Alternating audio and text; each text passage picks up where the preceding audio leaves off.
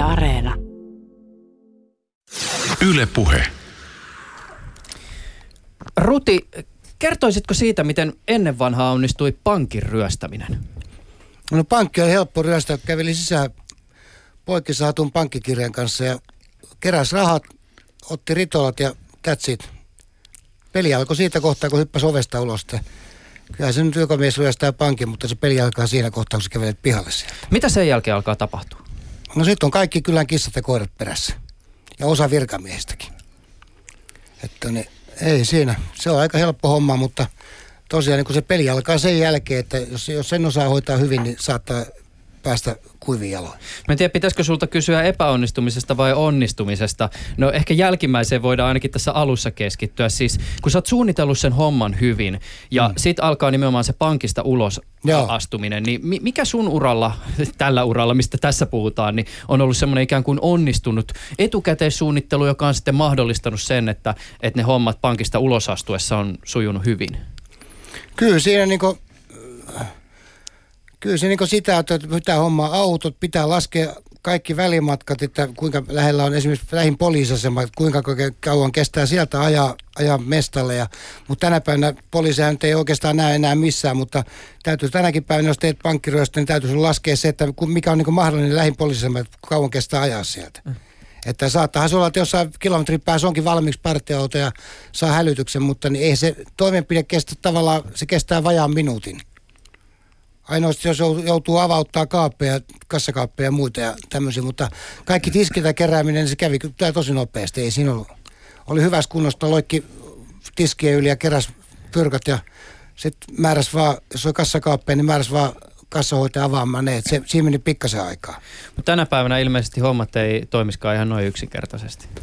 Ei varmaan, koska niissä on nykyään aika lukot ja kaikki, niin kuin, että ennen kuin kassat aukeaa, niin sielläkin on vissi mun mielestä niin jonkun verran joku, mä en tiedä mikä se on se, mutta se on, ja sitten on ulkovissa on aikalukot.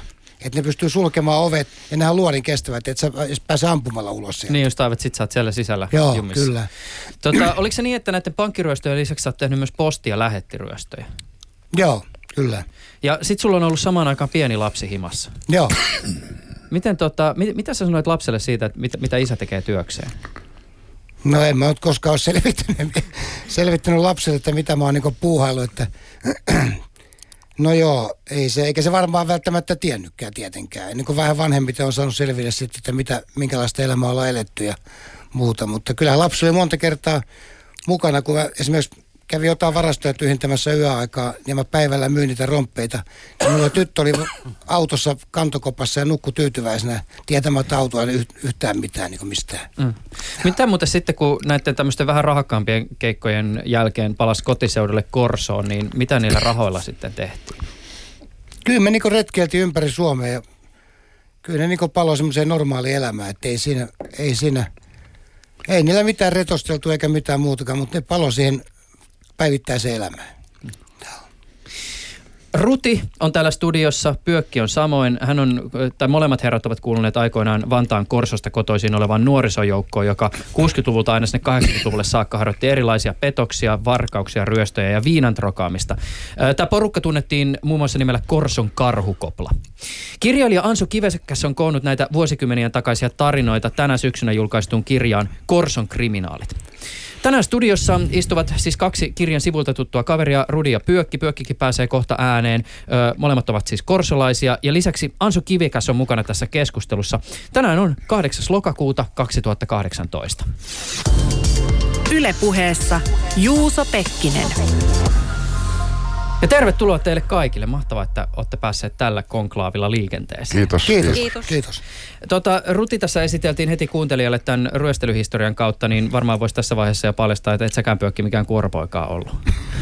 No lauluääni on aina ollut vähän huono ja kirkon porukkaan en oikeastaan koskaan kuulunut. Tota, sulle Pyökki ymmärtääkseni ainakin tämän kirjan perusteella pimeän viinan myynti on ollut se juttu. Uh, mutta tota, ja joo, siis olet aloitellut sitä hommaa jo 15-vuotiaana. Puhutaan tästä vielä tarkemmin myöhemmin tänään. Kiinnittyy tietysti tähän niin Korson meininkiin silloin aikoinaan tosi tiiviisti. Mutta et, mä haluaisin kysyä sinulta siitä, että sä oot siis ollut uh, alaikäisenä merillä ja tuonut kirjan mukaan aseita Buenos Airesista, Riosta ja Santoksesta. Kyllä. Siis mikä tässä on taustalla? No jostain sitä täytyy sitä löysääkin rahaa saada. Olihan siellä laivassa asunto, ruoka ja palkka, mutta kulutkin oli aina sitten, kun satamassa oltiin, niin joskus vähän isompaakin luokkaa. Että niitä lisäansioita täytyy saada. Mistä se, se idea sait, että sä alat aseita ostelee ja tuomaan niitä Suomeen? No, no pieniä käteviä paketteja ja niistä sai kunnon katteen. Miten sä tota, äh, toit niitä? Pitikö jotenkin erityisesti piilottaa vai saiko merimiehet mennä? No eihän tulla, mitä pyssyt haluaisi? kädessä satamassakaan käveleskellä. Kyllä niitä vähän täytyy piiloon saada, mutta niitä oli niin helppo. Tulli kun haki vaan tupakkaa ja viinaa. Ei ne juuri munia koljennut, kun ne teippas tonne reisiin kiinni, niin sitä sai kävellä aika lailla vapaasti. Ja sä myit näitä pyssyjä sit Korsossa. No tavallaan, tai en nyt Korsossa kylällä, vaan yhden kaverin kautta sain tietää, tietää yhden mustalaismiehen, joka osteli sitten loppujen lopuksi kaikki. Että ikinä niistä ei kiinni jäänyt ja kaikki meni kaupaksi eikä koskaan kyselty. Että. Miten tota, mietit sä itse koskaan, että mitäköhän näillä aseilla ja patruunoilla tehdään? No ei sitä siihen aikaan, kyllä kai se oli se ansio pääasia siinä, mutta onhan sitä jälkikäteen miettinyt, että kuinkahan monta niillä, niilläkin on ammuttu, mutta sehän ei ole minun vika. Oletko sä tota, äh, koskaan tuntenut ikinä huonoa omaa tuntoa? Jos sä nyt tässä sanot, että ei ole koskaan sun vika, mutta että onko ikinä ollut sellainen ajatus, että... että tota... No on se joskus tietysti mielessä käynyt aina, kun on noita ampumistapauksia sattunut ympäri Suomea, että... Mutta ei kai sitä nuorempana niin ajatellut Mm. sillä lailla, että... No ja pahaa omaa tuntoa nyt en ole koskaan kärsinyt, mutta onhan se mielessä ollut. Minkä takia sä muuten lähdit merille? No, Korso, pieni kylä.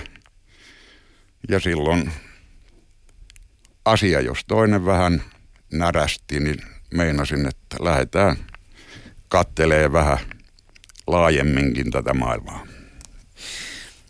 Ää, Ansu Kivekäs, sulla on ollut kirjailijana ihan siis mieletön mahdollisuus päästä kerään näitä Rutin ja Pyökin ja monen, monen muun, muun kur- korsolaisen äh, kaverin storeja kirjaa varten.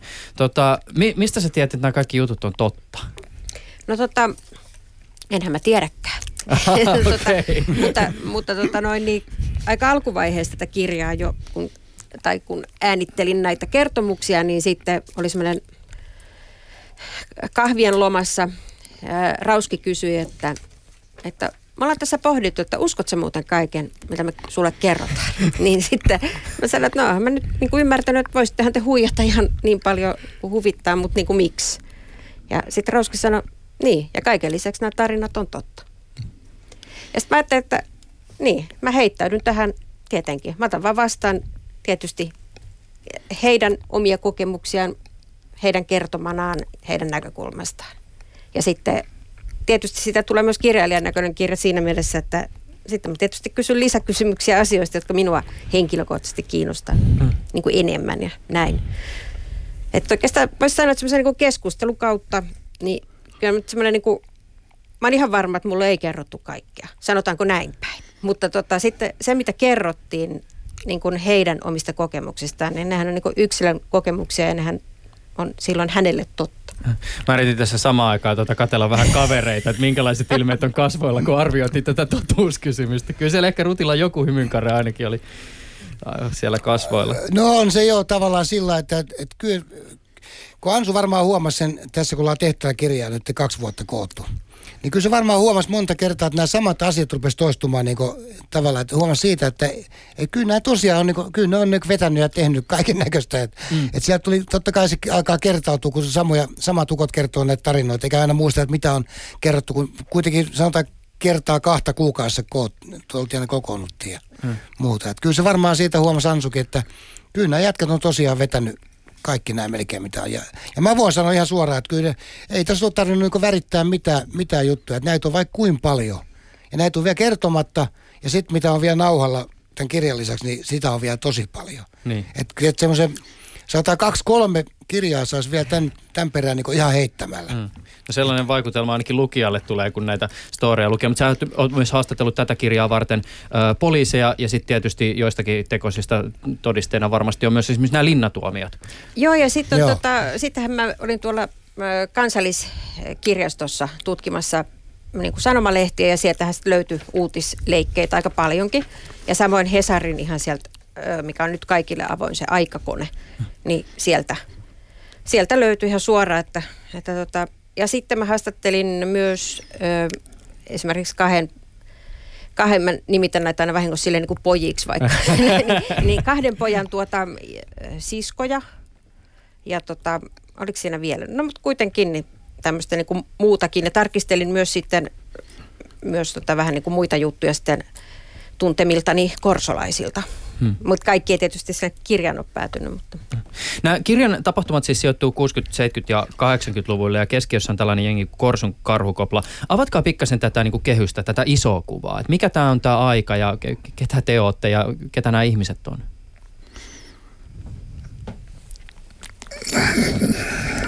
No se ajoittuu, niin kuin kirjassa sanotaan, sillä parinkymmenen vuoden pätkälle ja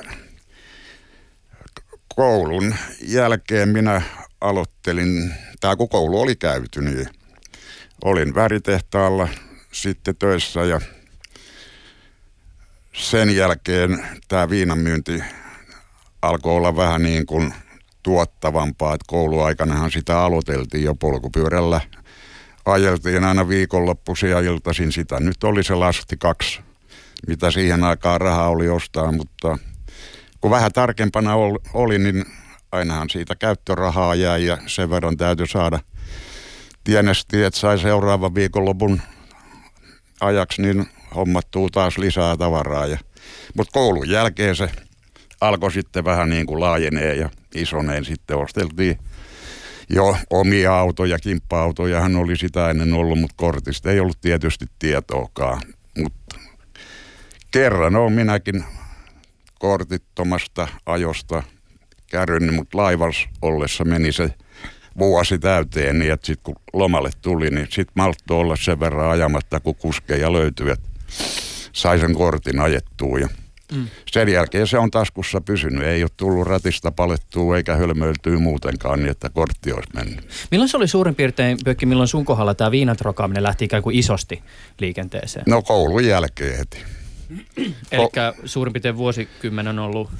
No se oli 60-luvun puolen välin paikkeilla niin.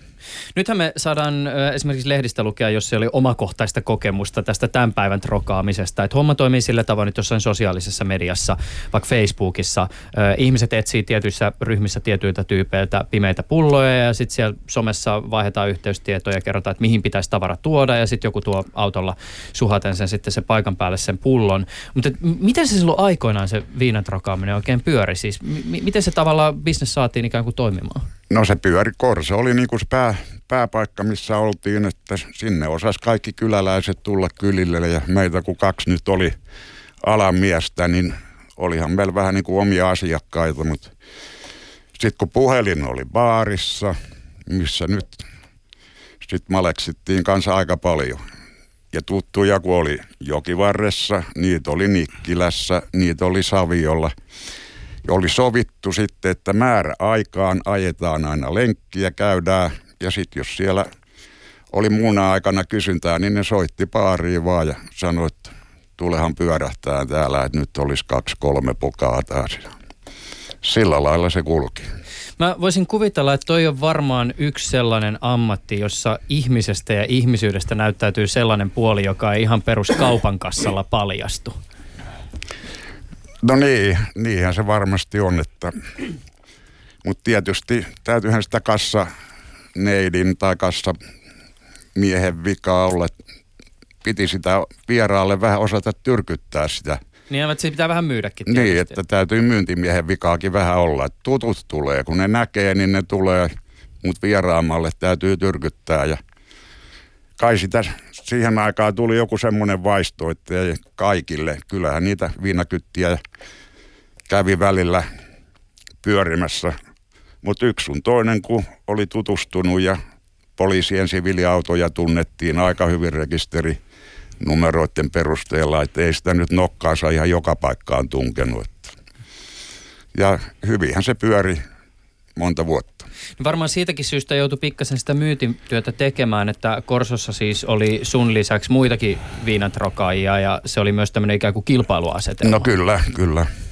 Olihan meitä kaksi ja sitten toisella oli, kaverilla oli renkejä alkuaikoina niin pari kolme ja minä sitten yksinään torveilin siinä joukossa ja joskushan ne koitti vähän pelotella pyökkiä sieltä pois, mutta kaveri tuli sanoa Jussi aina, että nyt on meininki semmoinen, että sut piestään pois täältä markkinoilta, niin mä sanoin sitten, että muista, että et ole itse eturivissä.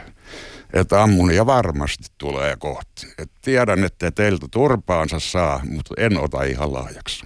Oliko toi tota, peliä vai olit sä ihan oikeasti valmis ampumaan? Kyllä.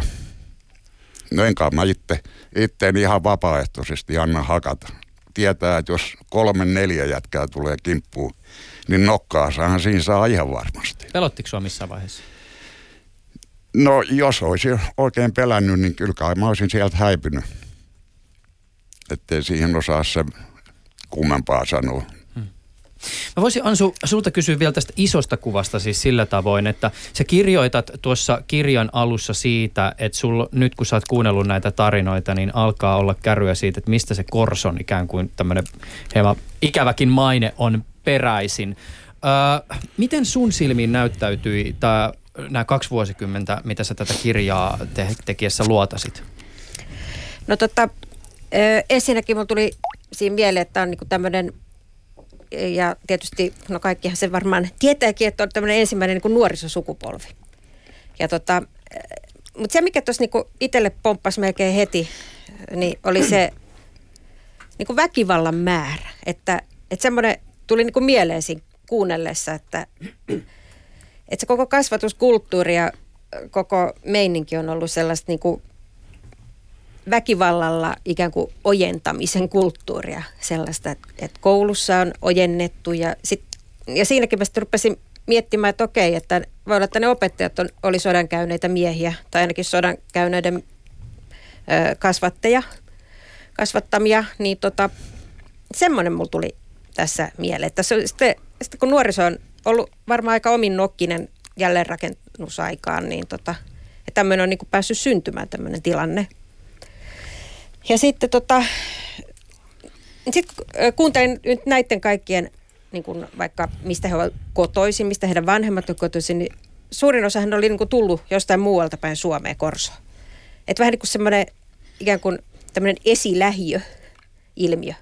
Että mikä sitten varmaan 70-luvulla oli jossain varmaan Hakunilat, Koivukylät ynnä muut. Mm. Mutta että niin ympäri Suomea tultu sinne radan varteen. Miten, oletteko te Pyökki ja Ruti koskaan itse miettinyt sitä, että miten te päädyitte varsin nuorina tekemään pahojanne? Siis, että on, onko se tavallaan, mikä, mikä te on niin ajanut siihen tilanteeseen, lähteekö se jostain just niin kuin kotioloista tai ylipäätänsä siitä niin kuin elämästä, jonka keskellä te olette elänyt? Kuinka paljon siinä on ollut ehkä semmoista niin kuin omaa valintaa? Vois, olisiko asiat voinut mennä jollakin tavalla toisin? Ois, ois varmaan voinut, mutta niin kyllä se omalla kohdalla on ollut sitä, että, että kyllä mä oon niin pienestä saakka tiennyt, mä oon ritsannut ihan toiselta kolmannelta kansakoulusta, niin sieltä saakka niin kaupoista. Hmm.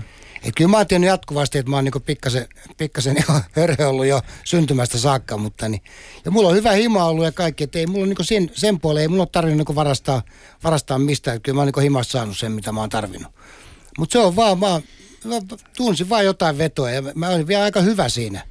Et me otettiin väliin kisaakin, että kuka vie enemmän jostain elannosta röökiä tai jotain namuja tai jotain kuitenkin, niin kyllä mä, kyllä mä, niin kuin, mä pärjäsin siinä hyvin, että totta kai se ruokkii sitä itse tuntuu, että mä oon vielä parempi, että mä voin vetää vielä isompia mellejä. Että kyllä se niin on lähtenyt ihan pienestä saakka, pienestä saakka tää, tää, tavallaan väärälle ladulle. Ja sitten on nämä kaverit, mitä oli, niin kyllä se niiden, niillä on aika iso merkitys tänä päivänä. Tai silloin oli ja tänä päivänä. Kyllä se niin kuin, ne, ne vie, kato, siinä kun muutama hölmö kokoontuu kimppaan ja aletaan miettiä, että mitä voisi puuhailla, niin, niin kyllä siinä saa mitä ihmeisimpiä juttuja aikaa. Oliko se sillä tavoin, että siinä vaiheessa, kun muut sai peruskoulusta päättötodistusta, niin sä it- istuit Tikkurilassa putkassa? Joo, kuparivarkauksesta. Joo. Ne kuparivarkaudet olikin aikamoinen homma. Sä ilmeisesti teit sitä aika, aika urakalla jo. Joo, se oli, se oli vähän semmoista, että se, että saa niin perkkaleen hyvän rahaa ja, ja sitten oli romukauppojen lähellä, se oli maanteen kyllä sinne Heikkilän romisoi siinä vähän matkan päässä. Ja sinne me tsykättiin fillarilla aina, mentiin ja vietiin putkenpätkiä ja kaikkea kuparijohtoa, lankaa, kaikkea. Me esimerkiksi kerättiin kerran voimalinjastakin kaksi kilometriä pelkästään maajohtoa. Ja sitä oli tosi paljon. No nä, nä, tietysti, no kuten mainittu, niin välillä, välillä sit kärry kävi, jäit kiinni, mm. poliisi otti suojia. Miten näissä hetkissä, missä esimerkiksi sä oot istunut silloin joskus siis aikoinaan alaikäisenä putkassa, ollut poliisin kanssa tekemisissä, niin onko nämä ollut sellaisia hetkiä, missä sä oot sit miettinyt sitä, että, että onko tässä mitään järkeä vai onko niillä ollut yhtään mitään merkitystä niillä kohtaamisen virkavallan kanssa? Ei todellakaan, ei, ei. Kyllä ne oli vaan semmoisia, totta kai ei se mitään mukavaa ollut kahta viikkoa komerossa, että kyllä se nuorelle jätkän 14 päivääkin, niin se oli aika, aika pitkää retkeä, mutta, niin, mutta ei siinä jumppaili siellä sitä mielikuvitus laukas koko ajan, mutta et sä niinku miettinyt, kun sä pääsit ulos sieltä, että kyllä tämä nyt loppu tähän. Hmm. Eikö se latu jatku saman tien? Miten tota, niin, so- sorry, tota, miten Pyökki sun kohdalla, onko sä, me tuossa tota, pohdittiin sitä, että et, et sekään mikään kuoropoika on ollut, mutta tota, jos sä aloit 15-vuotiaana trokaa viinaa, niin olisiko ollut mahdollista, että olisi tavallaan asia mennyt toisin? No kyllä, kai se on, jos olisi kirkon porukoihin liittynyt, mutta Se olisi ollut se kirkko vaihtoehto. oli melkein keskellä kylää, mutta kun se ei kiinnostanut, sitä pyörittiin siinä kylillä ja kyllähän se tuttava piiri ja moni muukin asia sanelee ja ohjeistaa vähän sen ikäistä pentua. Et ne kenen kanssa halusi olla tekemisissä, kun ne pyöri siinä kylillä, niin ne pyöri ja kyllähän siellä poikakerhossakin tuli kerran tai kaksi käytyä, mutta ei se oikein vetänyt. Niin kuin se lauluääni oli niin huono, kun siellä täytyy veisata Niin. välillä. niin just, että lauluääni ihan oikeasti kuuluu osaksi tätä tarinaa. Tota, tämä Ansu Kivekäs, tämä sun kirja Korsun kriminaalit on täynnä toinen toistaan uskomattomia storeja, joiden äärellä pohtii sitä, että no, näistä olisi ihan järjettömän hyvän leffan. Ja, ja tota, joissakin hetkissä tulee jopa semmoinen olo, että onko sitä itse valinnut väärän ala, että tähän vaikuttaa ihan hauskalta tämä meininki. Mutta siis toki vaikka varkauksissa ja pankkiryöstöissäkin on uhrit ja sivulliset, jotka kärsii, niin äh, kyllä tällaisesta niin rikoksen hurmiosta tätäkin kirjaa lukiessa herää aina välillä, kun vastaan tulee esimerkiksi ainakin itselle niin kuin jollakin tavalla pysäyttäviä storeja oli tämä tarina tästä parituksesta tai siitä, kuinka eräät kirjan henkilöistä kertoivat ryöstellensä homoja. Siis näissä jälkimmäisissä hommissa kaava meni sillä tavoin, että houkutellaan uhri seksillä mestoille ja sitten sen jälkeen ryöstetään. Ää, Sä oot Ansu jossain haastattelussa sanonut, että näiden joidenkin storien kohdalla sä joudut miettimään sitä, että olisiko nämä pitänyt nämä jutut jättää pois. Ja mä en totta puheen ymmärrä tätä kommenttia, koska siis kyllähän tämä maailma on täynnä siloteltuja rikostarinoita, joita lukiessa unohtuu se, että jokuhan näistä teoista kärsii.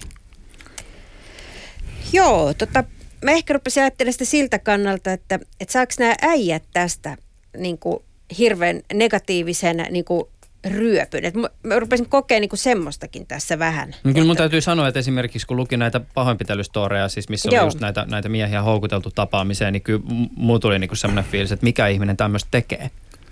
Joo, ja sitten, no joo, no pysähdytään tähän vaikka tämmöiseksi hetkeksi, että tätä mä pohdin ja mä nikottelin näitä ihan, mitä sä sanoit, niin näiden samojen kohtien kanssa. Ja, tota, ja sitten mä mietin, että jos ne jätettäisiin veke, niin mähän niinku kaunistelisin tätä. Ja tämä olisi entistä enemmän niinku sit semmoinen, niinku, että joo, tämmöinen niinku action-pätkä ja, ja tota, että kaikki olisi semmoista ikään kuin vähän niin kuin sankarillisessa valossa, mutta tota, haastateltavat oli itse sitä mieltä, että se oli sitä aikaa, ne oli sen ajan normit ja tota, mitä ne ei jätetä pois. Mm.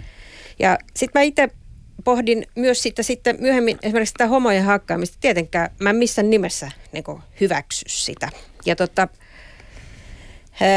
mutta sitten sai semmoisen vielä lisäkierteen se asia, kun pohdin sitä myös siltä kannalta, että jos 14-15-vuotias poika menisi nyt tota, tarjoamaan itseään myyntiin, niin, niin sekä ne, että siinä on myös sit se toinen osapuolen, niin sekään ei ole ihan ok, että se, että vaikka mulla kävisi ne homot sääliksi, jotka sai turpansa, niin, tota, niin sitten täytyy niinku muistaa, että ne oli keski-ikäisiä miehiä ja nämä oli tota, alaikäisiä poikia. Et että mä en myöskään hyväksy sitä seksin ostamista. Yksi muuten, jos tota, tä, tästä äh, tähän esimerkkiin pysähdytään hetkeksi, niin mun täytyy sanoa, että sen lisäksi, että näitä tarinoita lukiessa, niin kun itselle tuli se havahtuminen siihen, että ensin oli ehkä miettinyt tätä esimerkiksi tyyppiä, joka tässä kirjassa on osallisena tai kertoo tästä tarinasta, niin miettinyt, että noita onpa hauskaa just näitä veijaritarinoita ja sitten pysähtyy se, että onpa muuten halveksittavaa tämmöinen niin tämän tyyppinen teko. Mutta sitten kyllä mulla tuli myös mieleen se, että ollaan me aikamoissa yhteiskunnassa eletty, siis koska tämän ryöstönhän on, tai tämän ryöstömuodonhan on mahdollistanut sen, että nämä uhrit ei ole uskaltanut kertoa siitä, että ne on tullut ryöstetyiksi.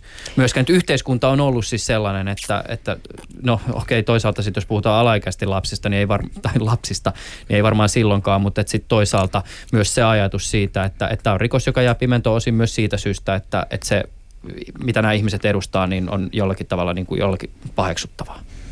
Joo, ilman muuta. Et, et sehän, sehän tässä niin kuin on, että, että tässä oli hoksattu tällainen, tällainen mahdollisuus. Ja itse asiassa sitten tässä tämä toinen, joka tästä tarinaa on nyt ollut tässä kertomassa, niin sanoi, että, että, tota, että, se, että hän on niin kuin hakannut, ja se on tosi väkivaltainen se kertomus tuossa kirjassakin, niin että Irvintakin hihoihin asti on roiskeita ynnä muuta, mutta tota, niin siinäkin tapauksessa ei heille tullut mitään, vaan se mies vietiin pidätettiin, niin onhan sehän karmen kuulosta.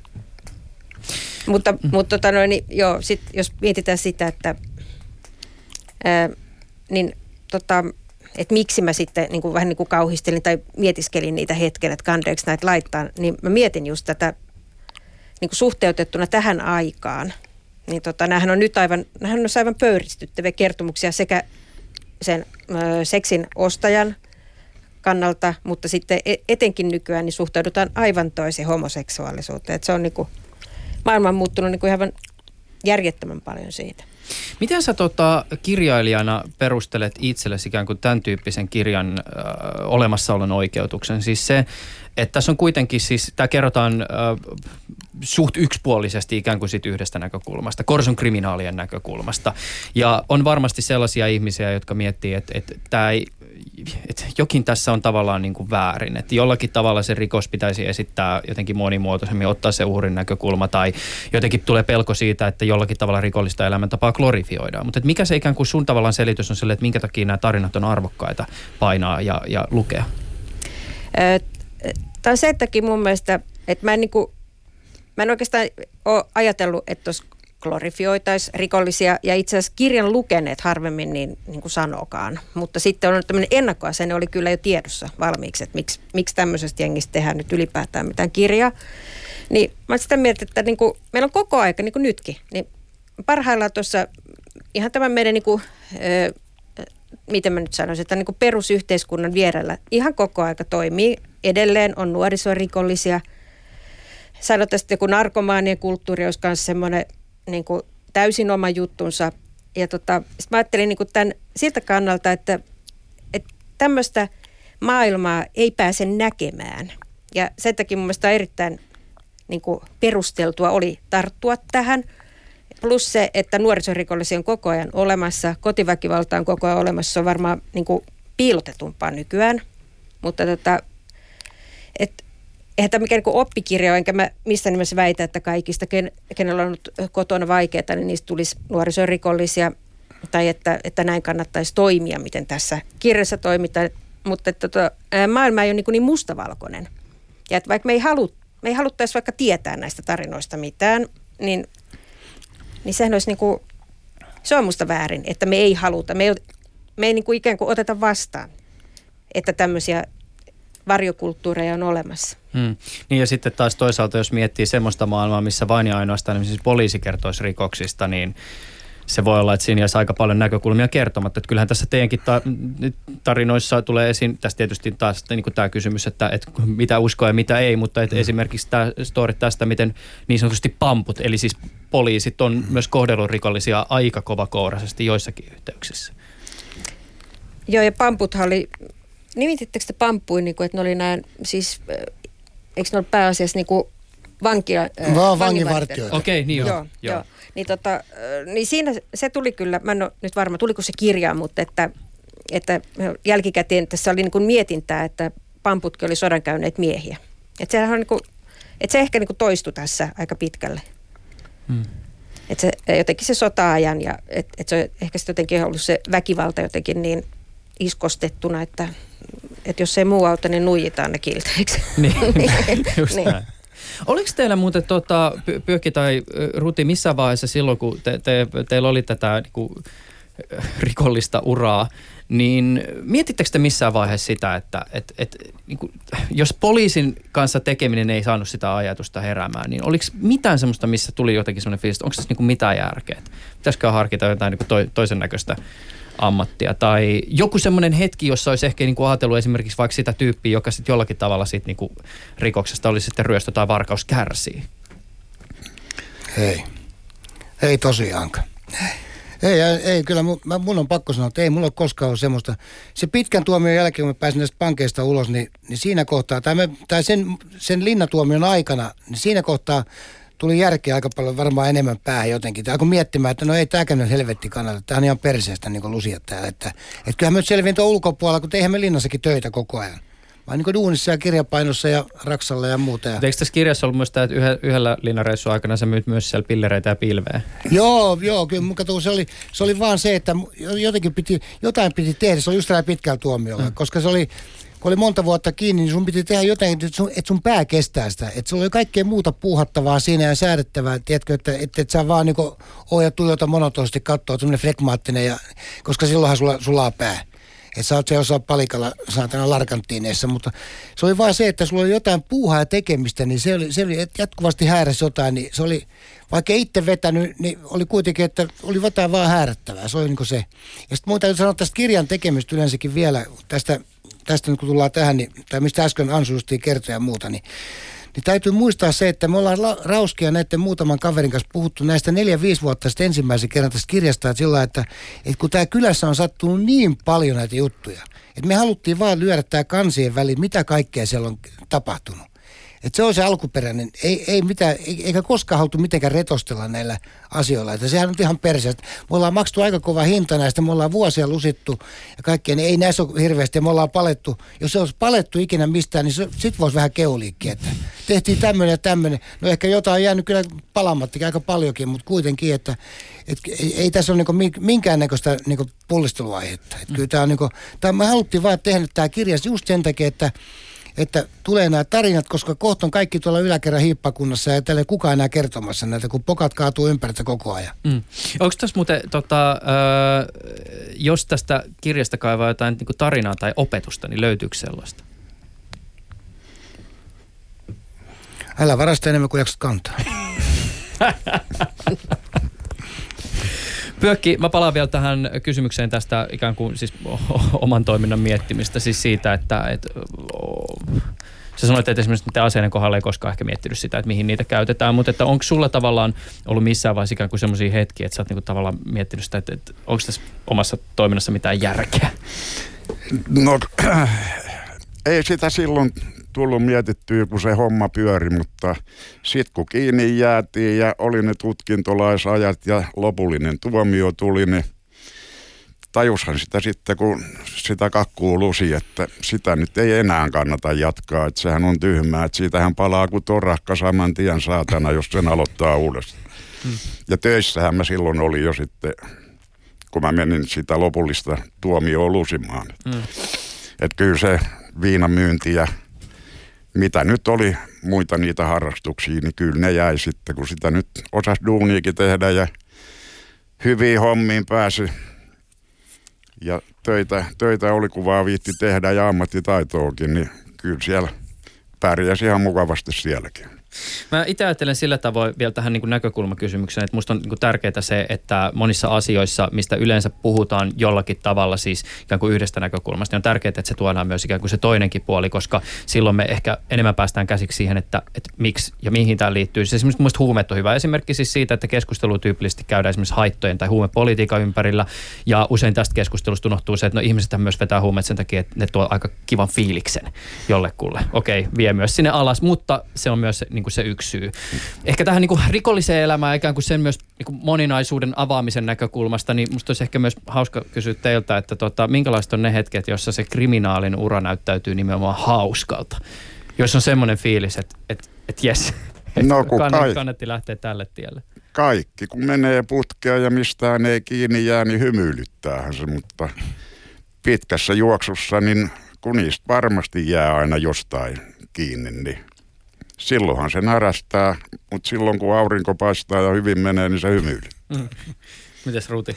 Ihan sama juttu. Ei voi kuin komppaa, komppaa edellistä. Että ei se, se on ihan totta. Että me esimerkiksi yhden kaverin kanssa tehtiin, tehtiin 11 kuukautta tehtiin tekemään kolme yötä viikossa keikkaa maakuntaa. Okei, okay. wow. Niin, niin, ja se on, niin kuin, meillä oli niin vakio, että me lähdettiin aina painaa jonnekin, me vedettiin jonnekin Porvooseen, Hyvinkäälle, Mäntsälään jonnekin, katsottiin iltapäivällä mestat ja takatulossa korkattiin ne ja, ja toni, sillä, sillä mun, mun mielestä oli aika mainiota, että me kuitenkin niin paljon pitkälle päästiin ennen kuin sitten vasta jysähtiin jossain, por, ei kun Hyvinkäällä vai missä? Hyvinkäällä, joo. Miten tota, tuliko näistä hommista rahaa? No tulihan silloin, kun sulla kaikki tavaraa, tuli pitkät listat aina. Mulla oli aina semmoinen tilauslista, mikä, mitä mä täytin ja kävin hakemassa tuolta rompetta ympäri maakuntia. Niin kyllä siitä näitä fyrkan sai tietenkin ja muuta, että, mutta niin, ja olihan semmoista vapaamuotoista hommaa, mutta, mutta en mä tiedä, ei se mitään niin helvetin hienoa tuolla vetää pitkin pensaita purkuraudat pykälässä ja, ja saatana aina joku kylän kissat ja koirat perässä välillä. Ja, mutta niin silloin oli vielä nopeat jalat, mutta enää ei ole. Mutta kuitenkin, että, että olihan se sitten, kun se natsas, natsas kaikkia muuta, että sulla oli, sulla oli kaikki romppeita ja muuta, niin sitten sulla oli tili taas muuta. Me tehtiin vain kolme yötä viikossa. Meillä oli sellainen vakio. Että me, me oltiin niin neljä, neljä päivää täysin leedinä sitten niin tavallaan, että me myytiin niitä romppeita sitten se loppuaika. Tämä ei tarvinnut oikeastaan myydä, vaan ne toimitettiin tila, mitä oltiin tilattu. Mm. Miten siis tota, yleensä ihmisille tämä rahan suhteen menee sillä tavoin, että jos on esimerkiksi duunissa, niin tulee säännöllisesti se, niin se tietty liksa ja, ja suurin Joo. piirtein osaa arvioimaan, että mikä se, niin se elintaso on. Mutta mitä se tekee ihmiselle esimerkiksi tämmöisessä niin rikollisessa maailmassa, missä se liksa, että välillä väli voi olla tietysti hieman haasteita sen saamiseksi, mutta sitten joskus sitä niin tulee isona läjänä ja, ja sitä on paljon, niin mitä se tekee niin kuin ihmisen päälle? Ei, se helpottaa vaan sitä elämää. Se nyt tietää, jos on vähän enemmän fyrkkaa, jos on tottunut enemmän kädestä suuhun, niin jos sulla on enemmän rahaa, niin sä voit pitää enemmän vapaa-aikaa. Ei sun tarvitse lähteä. Se on vähän niin kuin narkomaan, niin kun alkaa hiahuutaa seuraavia fiksejä, niin sen on lähettävä taas singahtaa tuonne pitkin kyliä. Tiedätkö, että sä oot taas vedetty rompetta, mutta niin, tässä on ihan sama, sama periaate. Sitten saa taas huilia ja kerätä voimia ja miettiä, että milloin lähtee seuraavan kerran retkelle. Mitä sä teet muuten sillä vapaa-ajalla, jota tämä sun pimeä duuni mahdollisti? Kyllä mä tein aika paljon töitäkin. Mähän olin jossain, mä olin aika pitkään duunissa niin taas samaan aikaa, että mulla oli, niin mä tein niin kaksi vuorotyötä. Mm. Et se oli niin se, että mulla oli sellainen kaksoiselämä tavallaan. Niin kuin, että mähän vedin, mähän vedin tuolla, mä tein, mulla oli kirjapainoalan koulutuskin oli vielä. Et mä tein kirjapainossa hommia, mä olin oli muutamassa kirjapaus Helsingin alueella, ja olin Turun Sanomillakin oli jossain kohtaa. Ja, että niin, mutta mut, mut aina se vaan, en mä tiedä, se, se, se oli, mulla oli vaan, lähet, mun oli vaan lähettävä niin, tuonne maakuntaan niin retkelle. Jotenkin se vaan veti. En mä, en mä voi sanoa sitä, mikä se. Ei se ollut mikään jännityksen hakeminen eikä mitään. Kai mun elintaso oli sitä luokkaa, että mun paloista rahaa niin paljon, että ei mikään riittänyt enää. Tuossa mä oon miettinyt aina siis sitä, usein kun kuulee näitä tarinoita siis, missä, missä tota vanhat kriminaalit kertoo niistä, just näistä myös onnistumisen hetkistä, mm. että on esimerkiksi sitä fyffeä ollut, niin mä oon miettinyt sitä, että minkä takia varmaan jengi tekee sitä ja nämä ehkä sellaisia juttuja, mistä ei huudella, että jossain siellä metsässä on sitten se Alepan muovikassi, mikä on seteleet täynnä, mutta et, miksi porukka ei pistä niinku rahaa säästöön? Et eikö se olisi niinku fiksu? Ajatella myös vähän niitä niinku eläkepäiviä. Ei, ei se, kato, kun ei, ei, se, se on ihan sama kuin näissä jossain pimeässä töistä ja vastaavissa, kato, kun se raha tulee niin helpolla, niin sä et niinku pidä sitä minä. Mutta jos olet tekemään se kahdeksan tuntia päivässä, tiedätkö, esimerkiksi jossain Raksalta tai jotain muuta, niin, niin sillä rahalla on ihan toinen merkitys. Mutta kaikki, mikä tulee tällä vähän niin kuin, sanotaan niin ovista ja ikkunoista, niin sillä, sä et niin pidä minästä. Et se, on, se on se juttu. Mikä on ollut muuten vaikein tilausruti, mikä sun sille listalle on laitettu? Jotkut saataneet perämoottorit, mitä jaksan edes yksin kantaa. Siis jotain 50 merkureita, kun lähdet hinnaamaan, ne painaa 100 kiloa. Niin kyllä siinä pitää olla aina kamrattimessit, niin saa sitten jonkin farkkuun kyytiä. Mutta harvemmin tilatti, kaikki oli yleensä alle 20, koska niitä ei tarvinnut rekisteröidä. Mm. Mutta niin. sitten jos menee tuonne Keski-Suomeen jonnekin vähän isommalle lätäkölle, niin kyllä ne otti mieluummin vähän isomman koneen sitten. Ja, mm. Niin kuin tässä kerrankin mä, oli semmoinen tapaus, mä myin poliisille kaksi perämuotoa. Ah okei. Okay. Poliisi, poliisi haki autolla virkapuku päälle. No on se aika erikois sekin. Tiesikö se, mistä ne on tullut? Tiesi, kyllä. Hmm. Mutta, mutta tämä on vaan tämmöisiä, näitä, näitä sattuu kaiken näköisiä. Niin ihmisen on nekin. Miten tota, äh, Pyökki, pääskö viinat rokaamisella koskaan niin rahoihin käsiksi? No pääsihän sillä. Pääsihän sillä. Parhaat viikonlopun tilit oli siihen aikaan niin 6807 puoli tonnia, niin ei siihen kovin moni ammattimies päässyt semmoisiin viikonloppuhankkeisiin. Toimitusjohtajan palkan. Mutta täytyyhän sitä liikkua, ei siinä riittänyt se kahdeksan tuntia. Niin, niin just aivan. Niin kyllä sinnekin Kun duunissa- keräilet tavara, niin kyllä se oli perkele läpi kaksi vuorotyötä voi sanoa, ellei enemmänkin. Niin just. Ensin keräilet tavarat kasaan ja sitten niitä myydään pois ne. Ei se ihan kotona makaamalla tullut se raha. Missä vaiheessa teillä muuten, tota, esitän että muotoilen tämän kysymyksen tähän muotoon, mutta et mi, mi, missä vaiheessa te ikään kuin jätitte sitten taas teidän niin kuin kriminaalielämän taakse? Tai ootteko te jättänyt? Onhan se jäänyt, niin kuin mä sanoin, että se jäi sen, takia, tai sen jälkeen multa, kun mä Lusimasta pääsin. Niin. Mm. Kyllä mä oon sen jälkeen ollut ihan kiltisti ja tehnyt ahkerasti töitä. Mm. Mitä nyt vähän vieraissa juossut joskus. Ja, Se on se, se ei poliisiasia. ja tutuissa. niin. Mites Ru, Ruti? Ihan mitäs sulla sama oli? juttu, että kyllä se jäi siihen pitkään, pitkään melkein kuuden vuoden tuomio, tuomio kun lusi sen läpi, niin kyllä se, se oli ihan riittävästi. Hmm. Et sen jälkeen on tehnyt duunia, timanttihommia sun muuta kaikkia ihan oikein urakalla, että ei ole. Ei, kyllä se, se oli ihan riittävä sitten. Sitten se oli se järki päässä, ilmeisesti. Mm. Mä en tiedä, onko se vieläkään, mutta, mm. mutta kuitenkin, että se, se pysäytti. Minkälaisia, muuten kun te äh, katsotte esimerkiksi, siis luette lehdistä tämän päivän rikollisuudesta, erityisesti semmoisesta, äh, jota tekee nuoret, siis ehkä sen ikäiset, kun, mitä te olitte silloin, kun te olitte, olitte niin kuin tällä uralla, niin min- minkälaisia ajatuksia teissä herää ja minkälaisia huomioita te ehkä teette? No kun niitä on lehdistä lukenut ja seurannut, niin tota, eihän meikäläinen enää niin kuin tuolla nuorisoporukoissa ole pyörinyt, mutta nämä huumehörhöt ja perkeleen nistit, niin mä mm. ihmettelen, kun kaksi, kolme kertaa viikossa jossain päin puukotetaan ja tökitään niin kuin rautatieasemalla nyt kaksi viikkoa sitten ihan tuntematonta jätkää. Toinen on sekaisin pillereistä ja se saa päähänsä, että nyt mä ton saatana edellä menevän puukotan tossa, niin ne nyt on huumehörhöjen hommi, mutta kun niitä sattuu ympäri Suomea, kun niitä on seurannut, niin se ei mene mun lanttuun kyllä, että kun siinä ei voi, ei ole minkäännäköistä tienestinmakua siinä hommassa. Niin tosin kyllä sitten viinapäissäänkin ihmiset on varmaan toisia tökkinyt tässä maassa. No, mutta onhan sitä pikkutappeluja, mitä meilläkin oli, mutta ei siellä keskenään, niin kylänpojat ei siellä toisiaan oltu puukottelemassa. Tapeltiin. Välillä oli kärsä veressä ja kun jotain kärhämää oli, mutta ei se noin hullua touhu ollut. Ja mummot sai kävellä pusseineen rauhassa, niitä ei rullattu ikipäivän. Mutta tänä päivänä, kun ne kyttää tuo kaupan ovella, kun joku 80 mamma tulee, niin sitä moukaroidaan turpaa ja sitten siltä saadaan se 10 tai 15 euroa. Mites Kyllä. Ruti, minkälaisia huomioita, kun katselee tätä nykypäivää? Ihan, ihan samoja juttuja, että kyllä, se, kyllä toi pillerit ja nämä on niin sekoittanut tämän monenkin, että se on, no, se on aika säälittävää. Että se on, ja se on niin, rava, se on niin se on vaarallista. Mulla on monta kaveria kuollut tuolta kurvista ja tuolta, tuolta ihan pelkästään vi- viinaa ja pillereihin.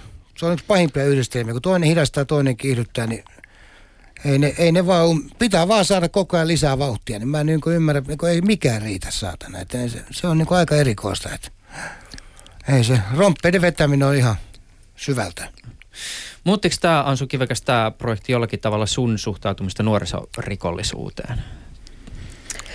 No tota, kyllä se, kyllä se niin silleen rupesi niin mietityttää, että kun eihän se ilmiö ole mihinkään hävinnyt. Ja, ja tota, mitä mä nyt oon itse tuossa seurannut, niin mun mielestä pillerikauppa on aika avointa. Et, ja tosi nuoret tyypit näyttää sitä pyörittävän varmaan jotain jakelijoita. Mä en tiedä, onko siellä joku hierarkia, mutta joka tapauksessa niin, niin tota, en mä tiedä muuttiko se sitä nyt varsinaisesti, mutta ehkä mulla tuli niinku semmoinen joku syvyysnäkymä ehkä siihen tähän koko juttuun tavallaan, että kuinka niinku se ö, sanotaan niitä elämän valttikortit, niin ne on oikeasti erilaisia eri, eri ihmisillä. mutta ne ei selitä niin kuin mitään. Et, et joo.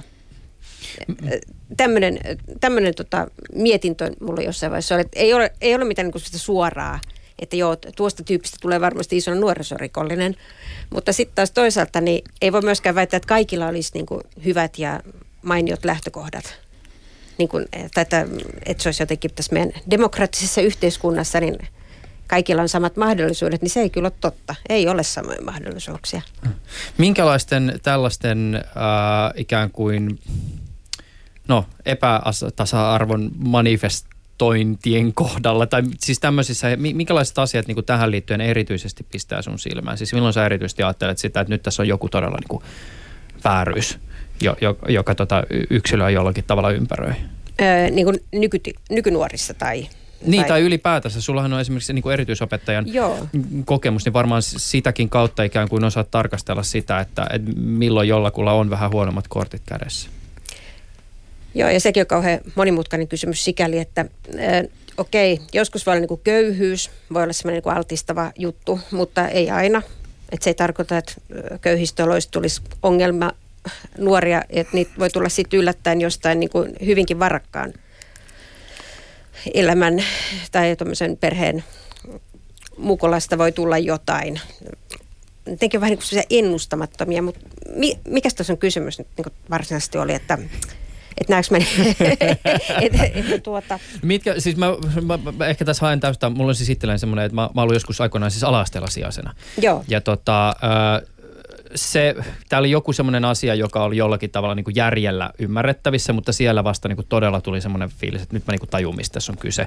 Koska kun näki aina välillä semmoisia oppilaita, joilla ei ole elämässä kaikki hyvin ja ne käyttäytyy esimerkiksi tosi typerästi sijaista tai muita oppilaita kohtaan, niin jollakin tavalla niissä hetkissä konkretisoitu ainakin itselle se, että mä en voi syyttää tota lasta tai tota ihmistä niin kuin tästä. Että siinä on aina joku muu syy, koska se jollakin tavalla myös opettajalle niin kuin aukeaa.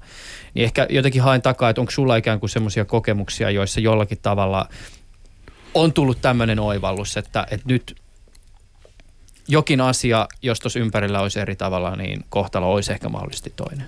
On tullut. Että sellaisia on tullut paljonkin. Ja sitten se, mikä mä niin mietityttää, että tässäkin näissä tarinoissa, niin suurin osahan lopettaa niin tuossa 30 tienoilla tämän, nämä rikolliset hankkeet, mutta tota, se mietityttää nykyään aika paljon, että kun on tutkittu, että ihmisaivot on varsinaisesti niin sanotusti aikuiset, vasta 24-vuotiaana, niin siinä on niin hirveät riskit. Ja etenkin nyt, kun tota, nuoriso vetää kannabista, joka on vahvempaa, huomattavasti vahvempaa kuin joskus aiemmin, niin tota, sehän vaikuttaa aivoihin, aivojen kehitykseen ja tämmöiseen. Ja sitten taas, niin mikä sitten altistaa siihen, että päätyy sellaisiin porukkoihin, niin ehkä kotiolot, kaveriporukkaan, joku sopeutumattomuus. Niitähän on hirveästi niitä vaihtoehtoja. Niin aivan. No joo, tämä on siis siinä suhteessa mahdoton kysymys, että joo. varmaan siis mahdotonta nimetä jotain tämmöistä niin kuin yhtä yksittäistä niin. asiaa, jota kunkin kohdalla ikään kuin mihinkään vaikuttaa. Me ollaan tässä tietysti nyt Korsosta puhuttu hieman tota, semmoisen sävyyn, että var, varmaan Korso paikalliset päättäjät tai Vantaan paikalliset päättäjät ehkä saattaa kuulla kauhuissa, että, että minkälaista mielikuvaa tässä nyt Korsosta taas sitten jälleen kerran luodaan. Mutta että jos teidän pitäisi mainita jotakin sellaista ikään kuin positiivista muistoa tai kokemusta niin kuin Korsosta, mikä Korsossa on ollut silloin esimerkiksi kun te olitte nuoria, niin hyvää, niin mitä te Pökki ja Ruti nostatte? Mikähän siinä on, oli kuitenkin kaikki nämä tämmöiset, järjesti niin lätkämatseja kaikki. Meillä oli omat, omat jengit tavallaan. Meillä oli niin NHLstä että täys kopio, kaikki paidat ja kaikkia. Meillä oli monta jengiä sillä että me pelattiin kimppaa tuolla Korso. Me asuttiin kentällä siellä nuorempana. Sanotaan 13-15, niin no ei enää 15 vuoteen lähellekään, mutta 110 tuonne 13-14, niin me asuttiin kentällä kesät talvet. Me oltiin koko ajan se, heti kun päästiin skolesta, niin mentiin kentälle. Ja me oltiin siellä jatkuvasti ja touhuttiin ja se oli hyvä yhteishenki ja jengi oli siellä. Meillä oli ihan tosi nastaa, että se oli, se oli ihan mainiota. Ja sitten oli kaiken näköisiä kertsejä järjestettiin, niin kuin silloin mä muistan, mä olin vaikka minkä näköisessä kerhossakin. AA-kerho oli vissi ainoa, missä on ollut, mutta kaikki tietysti poikakerho, jousipyssykerho, kaiken näköistä tietysti tämmöisiä juttuja oli. Ne oli ihan mainioita. Mä olin partiossakin monta vuotta. Mm. Ja jotta, niin, muuta, mutta mä voin tuo vielä, mun pitää vähän kuittaa tuo, niin tuo Ansu että mitä, mitä niin erityistä on ollut, niin Anna mennä. kyllä se, että ne, se oli se juttu, että silloinhan oli, me oltiin ylivilkkaita. Ja kukaan ei diagnostoinut silloin, että, että mikä on ylivilkkaus. Se oli vaan, että se on, se on tuommoinen ADHD, autistinen vähän ja tuommoinen niin kuin minäkin olen ollut. Niin, ja nyt on enää pelkästään Full HD, mutta ei se, kato, silloin, oli, silloin oli vaan se juttu, että et, eihän kukaan, tänä päivänä siihen saadaan ry- ryynit. Mulla on tyttö, asuu Ruotsissa ja silloin on tyttö, joka on varmaan yhtä hölmö ollut kuin minäkin nuorempana. Nyt se on lääkkeet, se on aivan cool. Mm. Se on niin tosi, se on aivan erilainen. Jos mekin oltaisiin saatu vähän, niin me oltaisiin varmaan suunnattu nämä to, toiminnat johonkin muualle kuin kaiken näköisiä rakapuvarkauksia ja muuhun toimintaa, mutta, mutta se oli vaan, se oli, me oltiin ylivilkkaita niin kuin. Eikä sitä vaan ihmeteltiin, että no joo, kyllä, kyllä menee jätkillä lujaa. Niin just. Hmm. Miten tuota, onko Pyökillä jotain ajatuksia tähän liittyen? No kyllä mä oon, kun sitä on miettinyt, niin kyllä se toveripiiri, niin, niin kuin just sanottiin, niin kyllähän sitä urheilua harrastettiin ja hmm. olihan meillä niitä harrastuksia. Niin, tässä saatiin myös todiste siitä, että urheilu ei yksiselitteisesti vain ainoastaan pelasta. No ei. Kyllä kai liikaa on liikaa joka asiassa. Joo. Jos ei pääse johonkin hyvään lätkäjoukkueeseen ja silloin kun se ei ollut mahdollista, että olisi voinut ruveta sillä tienaamaan, niin minäkin olisin viinapullot heitellyt sokkeli ja saman tien. mutta kun semmoista vaihtoehtoa ei ollut, mutta kyllä sitä urheiltiin ja tosiaan kun se oli se tuttava piiri, että kun useampi kymmenen meitä nyt siellä oli ja me oltiin kavereita keskenään aina yhden sun toisen kanssa, milloin oli tietysti viikon kahden riitoja välillä, kun jostain tuli kärhämää ja tapeltiin, niin sitten oli herneitä nenässä hetken aikaa, ja, mutta sitten taas matka jatkui ihan mukavasti.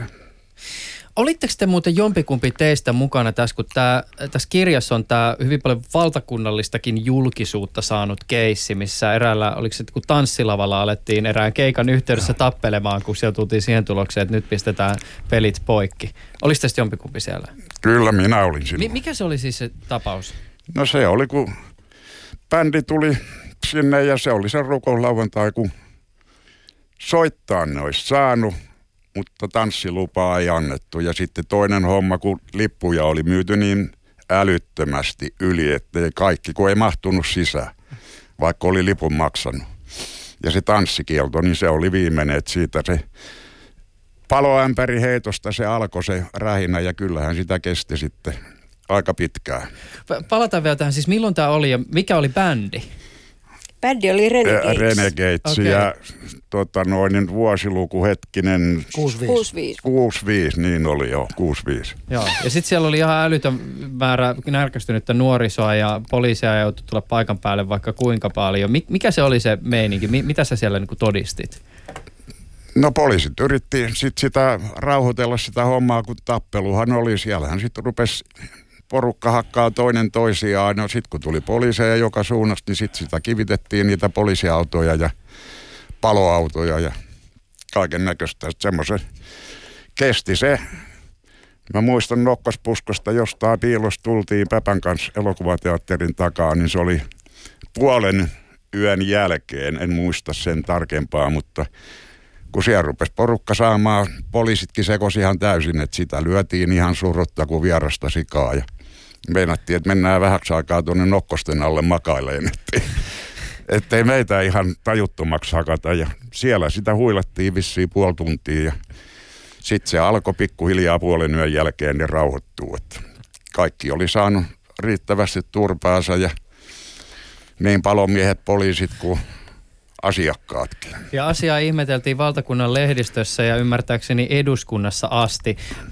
Sitten kun korsolaisena pohti sitä, että Korso on nyt tällaisissa otsikoissa, niin minkälaisia ajatuksia se herätti? No ei Oliko se siinä nyt... jonkinnäköistä ylpeyttä vai? No ei sitä nyt kyllä sit seuraavana päivänä, kun siitä lehdistä kirjoiteltiin, niin tuntenut minkäännäköistä ylpeyttä, mutta kyllähän sen ymmärtää, että nuorisolla keitti yli siinä kohtaa, kun maksetaan kalliit, kalliit liput eikä sitten mitään tapahdukaan. Niin. Et kyllä se, en tiedä kenen sitten syy on, mutta eiköhän sitä järjestäjä kohtaa voisi sormellaan osoittaa, että se ei mennyt ihan putkeen nyt ne suunnitelmat. Missä tota Ruti oli silloin? Miksi harmitti, kun En muista, en muista, ei harmittanut. Kuparivarkaissa. no, mä olin kymmenen vanha siinä kohtaa, että en mä nyt oikein... En mä, mä olin muistaakseni jossain maalla siihen aikaan, jos on väärin muista. Mut se faija pani mut jäähtymään tuonne maakuntaan, kun ne huomasi, että nyt alkaa taas mennä liian lujaa. Ne pani mut aina kesälomat ja, kesälomat ja hiihtolomat aina maakuntaan. Ja Niin, että sen verran Rutilla oli ikää, että tota no, niin se oli maalla, eikä taputellut enää lattialla paskaa, kun se oli kymmenvuotias. Just näin. Hei, Kyllä. saanko mä Ruti kysyä sulta vielä yhden tämmöisen henkilökohtaisen kysymyksen kuin perheeseen liittyen? Tai siihen Joo. liittyen, että sä oot faija.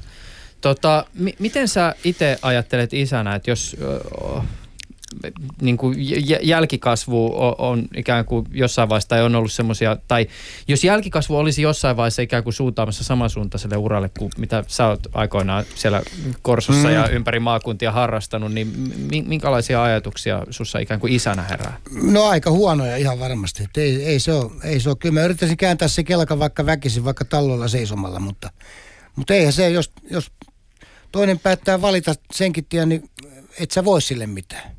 Se vaan menee.